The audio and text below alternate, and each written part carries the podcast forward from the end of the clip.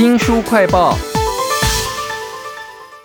您一定听过这首歌啊，李翊君的《评剧》啊，超红的。但是呢，其实有一段时间呢，大家都不知道作者是谁哈。那到底是谁呢？有一个当年在唱片行业的工作者，把他挖出来了，而且把很多很多不同的歌啊，都写在这本书当中。我的青春，我的歌啊，回到校园风，请到了作者曹玉梅老师。老师你好。嗨，周翔你好，我是曹玉美，请大家多多指教。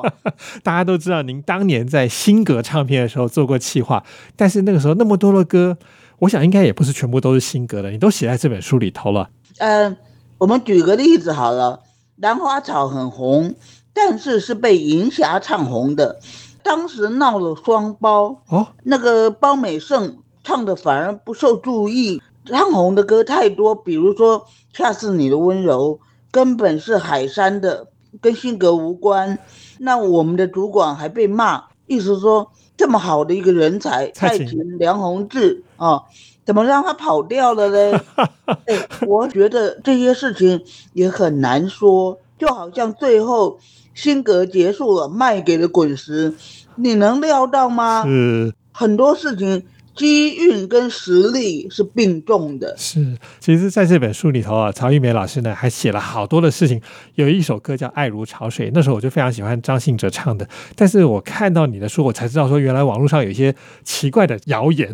你还特别写了一篇文章来讲这件事。是这样哈，网络上奇怪的谣言太多了，《爱如潮水》只是其中一个，被新加坡人网络上写信了，来有点像是骂了。意思是说，胡说八道。这首歌根本是我们新加坡创作人创作出来的哦。跟李宗盛有什么关系呢？是李宗盛赏识这首歌，因为都是华文歌曲嘛。就把它移植到台湾来，歌词改一改，歌名改一改，变成了张信哲的歌，是这样的哦。难怪我们会有兴趣，因为其实我记得年轻的时候，我们也很爱看各种偶像杂志，然后里面讲到各种的小道八卦啊。其实就算不是真的，我们还是看得津津有味，都在这本《我的青春我的歌》里头啊。那曹玉梅老师呢？因为那个时候就在新格当唱片企划嘛，哈。那我想你一定碰过很多的歌星跟唱片，有一些成功，有一些。失败有一些我们不知道的事情，其中我看你讲刘兰熙的时候，讲到你跟他的缘分，有熟也有不熟的部分啊。对，是刘兰希熟也不熟，他走的是流行路线，那我跟流行的都不熟。举例来说，您有提过我书上为什么没有写王梦玲，就是王梦玲刚开始有点熟，哎。她很快就转到秀场去了，走流行的路线，所以变成远离了这个圈子。到他晚年，呃，可能五十岁以后吧，才又回到这个圈子。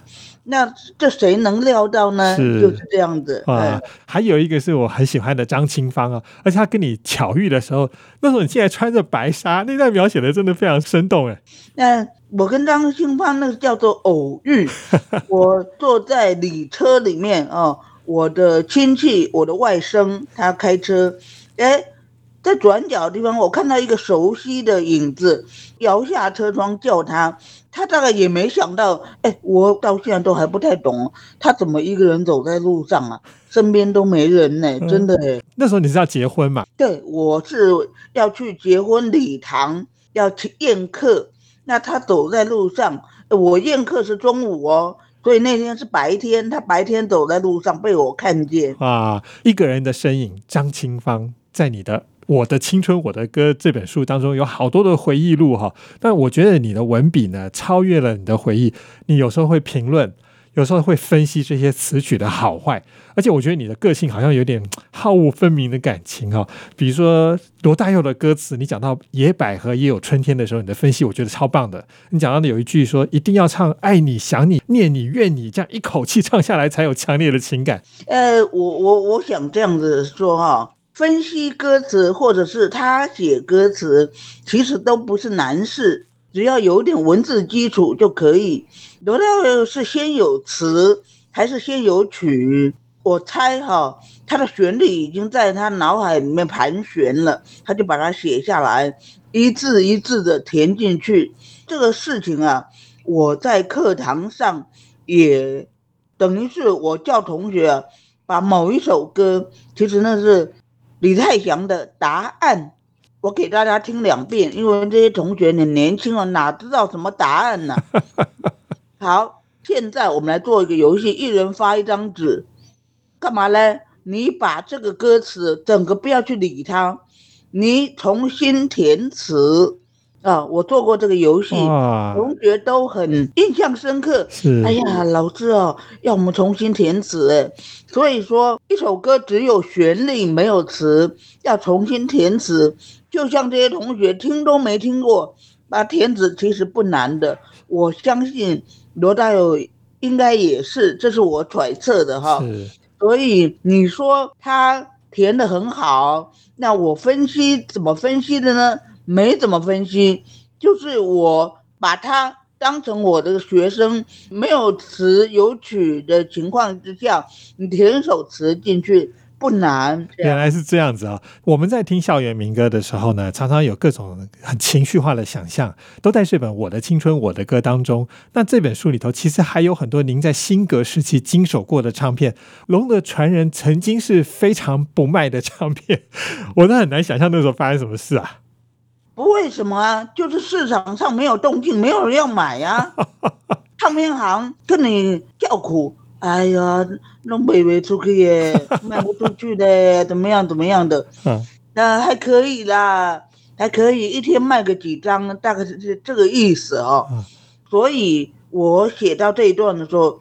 都要特别强调宋楚瑜的帮忙哦，他自己也没料到，他拿这个四个字“龙的传”四个字来发表文章，呃，在成功岭对同学受训的年轻人发表谈话，哎，没想到联合报刊登了，就变成这张唱片的助力，大家受到注意，哎呀，有《龙的传人》这首歌，哎，像这样的意外的事情哦。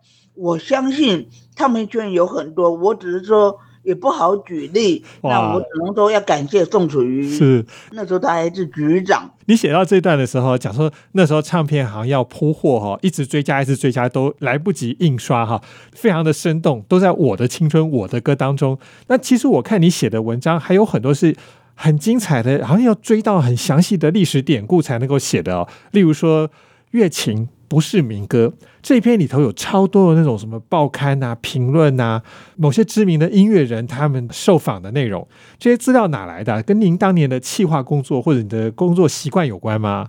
我我我我我要说民歌这两个字啊，我要再重申一次哈，我们当时主管叫我们不要用民歌这两个字，为什么？外面有一些评论不赞成。就你们都乱用，其实诗歌并没有要用民歌啊。啊，外面的人媒体啊，有的没的啊，都叫民歌民歌，啊，让主管来下令，以后我们都说校园歌曲，就这样。所以我把它写进书里面，为了要把整个事件说明清楚，为什么不要叫民歌？